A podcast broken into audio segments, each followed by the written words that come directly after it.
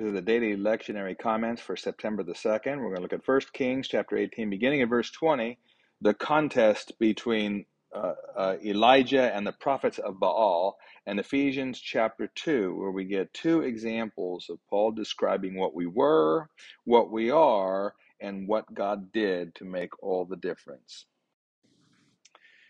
Many uh, Christians and most unbelievers when they think of the Bible and when they think of religion, they think of moral obligation. And when they think of moral obligation, they're, they're primarily thinking uh, about our obligation to be good people to one another. What God is commanding us to do is to be good people, and He gets mad when we lie and cheat and steal and and and hang around people who do such things. And when that's when that's what your view of the scripture is, the primary thing that God is seeking from us is that we would be nice to one another. Oftentimes become very confused and and put off by the actual scriptures, especially the Old Testament, where it's clear that the things that get God really, really riled are not quite that. We see people all over in the Old Testament doing things that are not good and are not nice. And God either overlooks them or doesn't seem to be nearly that upset, at least not compared to the things that really get his goat. And here we're talking about idolatry. Idolatry is something, well, it says, I, the Lord your God, am a jealous God. And, and things, things like idolatry, I mean, if a king is just not a nice king, that's not good.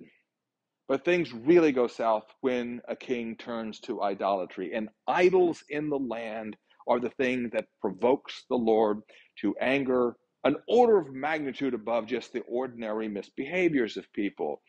Idolatry is a huge and important theme in the scripture.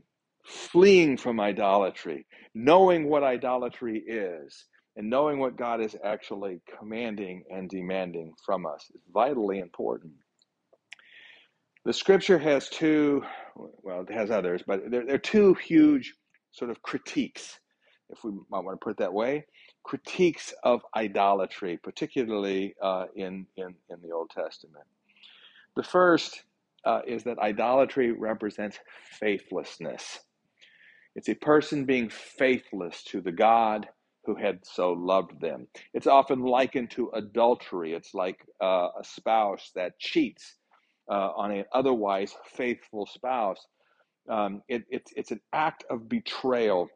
It provokes God. That's why God is a jealous God. And that's why oftentimes the scripture will refer to people going after. Uh, um, going after idols, it'll call, talk about them whoring after idols and things like that. I mean, it's it's it's it's murderously angry language, because to go after an idol is to is to do something absolutely faithless to a God who has loved you, created you, and redeemed you. So that's one critique. Another critique is that idolatry represents foolishness of the highest order. I want to read to you from Psalm 115. Beginning at verse 3, it says, Our God is in the heavens, He does all that He pleases. Their idols are silver and gold, the work of human hands. They have mouths, but do not speak, eyes, but do not see. They have ears, but do not hear, noses, but do not smell. They have hands, but do not feel, feet, but do not walk, and they do not make a sound in their throat. Those who make them become like them. So do all who trust in them. All right, that is a very common critique of idols. They're nothing. And to follow an idol and to worship an idol is utter foolishness because they are nothing. So look at our, our um, reading today, this contest between uh, the, the prophet of the living God, uh, Elijah, and the 450 prophets of Baal. We begin here with with Elijah saying, How long will you go on limping between two opinions? If you want to worship God and serve Him, then do so. If you want to go after Baal, do so. Sounds very reminiscent to, to uh, actually Joshua, who, who looked at the people and said, uh, You know, choose this day uh, whether you will follow the gods of the, of the Canaanites, the Ammonites, and so on. Choose which gods you will serve. As for me and my house, he says, we will serve the Lord. But there's more pathos later on. When, as we see the contest develop and the prophets of Baal are trying to, uh, uh, you know, uh, to, to do what they can in order to get Baal to act, they're dancing, they are uh, uh, uh, performing various rituals. Uh, they do this all morning long. I mean, even to the point of cutting themselves, and it talks about their blood gushing and flowing. You can't say that the prophets of Baal are lacking in devotion or zeal for Baal. They clearly are not. They're meanwhile here's Elijah leaning off to the side, you know, observing all of this, uh, and from time to time making snarky remarks uh, and telling him maybe maybe you need to yell a little bit louder. Perhaps Baal is off on vacation, or maybe he's relieving himself, and you need you need to wake him up or something, you know. So here's Elijah making fun of the prophets of Baal. But very sadly, is this uh, uh, line in verse 29 But there was no voice, no one answered, no one paid attention. Now, that is really getting at the key to what's going on here in this text. Baal is nothing. And these people, for all their devotion, are devoted to nothing. And Baal is not going to act because there is no Baal to act, and these people are fools, and all of this is foolishness. And it's also sad because these are very devoted people, and yet their God does not hear, does not answer, does not pay attention. Well, okay. More on this tomorrow. As I said yesterday, regarding Ephesians, the book of Ephesians. It's such a dense book, and there's so much in here. And uh, Ephesians chapter 2 is no exception. That's what we're going to look at here. But what I want you to look at is an elegant sort of design to what Paul is doing here, sort of the rhetorical structure of this. It's actually two different things that he's talking about. The first, he's talking about individual Christians, and he's going to comment on our original state and what God did and our and and what we are now. He's talking about individual Christians that way. And in the second part of our reading, he's going to talk about a particular kind of Christian, and that is a Gentile Christian. So he's talking about Gentiles generally, and he's going to talk about them also as to where they were and what God did and where they are now. So let's let's take a look. Verse 3 talking about individual Christians, and it says, You were dead. You were dead in trespasses and sins. That's where you were when God found you. Verse 4 But God, being rich in mercy, verse 5, made us alive together with Christ. We were dead in the trespasses and sins in which we once walked, but now God has made us alive with Christ.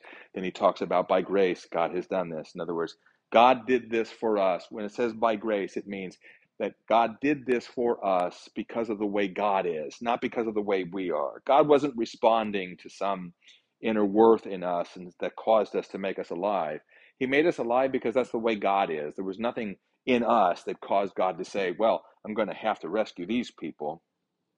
We were dead in trespasses and sins, but God, by grace, made us alive with Christ. And look at verse 10. We are his workmanship, created in Christ Jesus for good works. We were dead in sins and trespasses, but God has made us alive because that's what kind of a God we have. And what are we now, having been made alive in Christ and raised with him by the power of the Holy Spirit? We are now God's workmanship, created in Christ Jesus for good works. Okay? That's why he's left us here. He didn't make us alive just so that we could go to heaven. He'll get us to heaven sooner or later.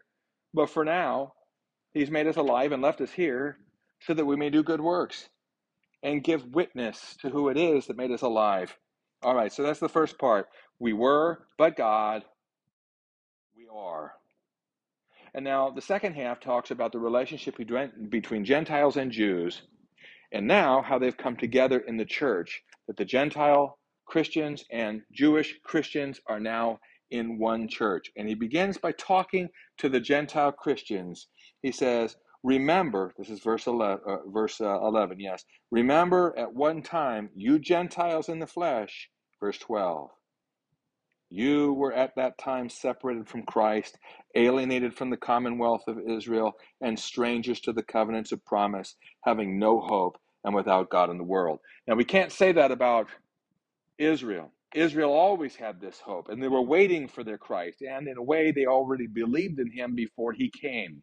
They were under the Christ even before the Christ came. But the Gentiles were not so. They did not have the law of Moses or the word of God at all. They had nothing. They were alienated and separated from Christ. Verse 14. Excuse me. Verse 13. But now, in Christ Jesus, you who were once far off have been brought near by the, by the blood of Christ. Talks then about how God, through the cross, has reconciled Gentiles and Jews and brought them into one holy Christian church. That's what God did through the cross. In verse 19, he says, You are, you Gentiles, no longer strangers and aliens, but you are fellow citizens with the saints and members of the household of God. Used to be alienated from Him. You knew nothing about God and His Word. You were not a part of His commonwealth. You were not a part of Israel at all. But now you are as much a part of God's plan and God's people and God's commonwealth as the Jews, as anybody, for we are all under one Christ, and there is one church, and Jew and Gentile are one people here. That's not what we were. But God changed all of that through his cross, and that's what we are.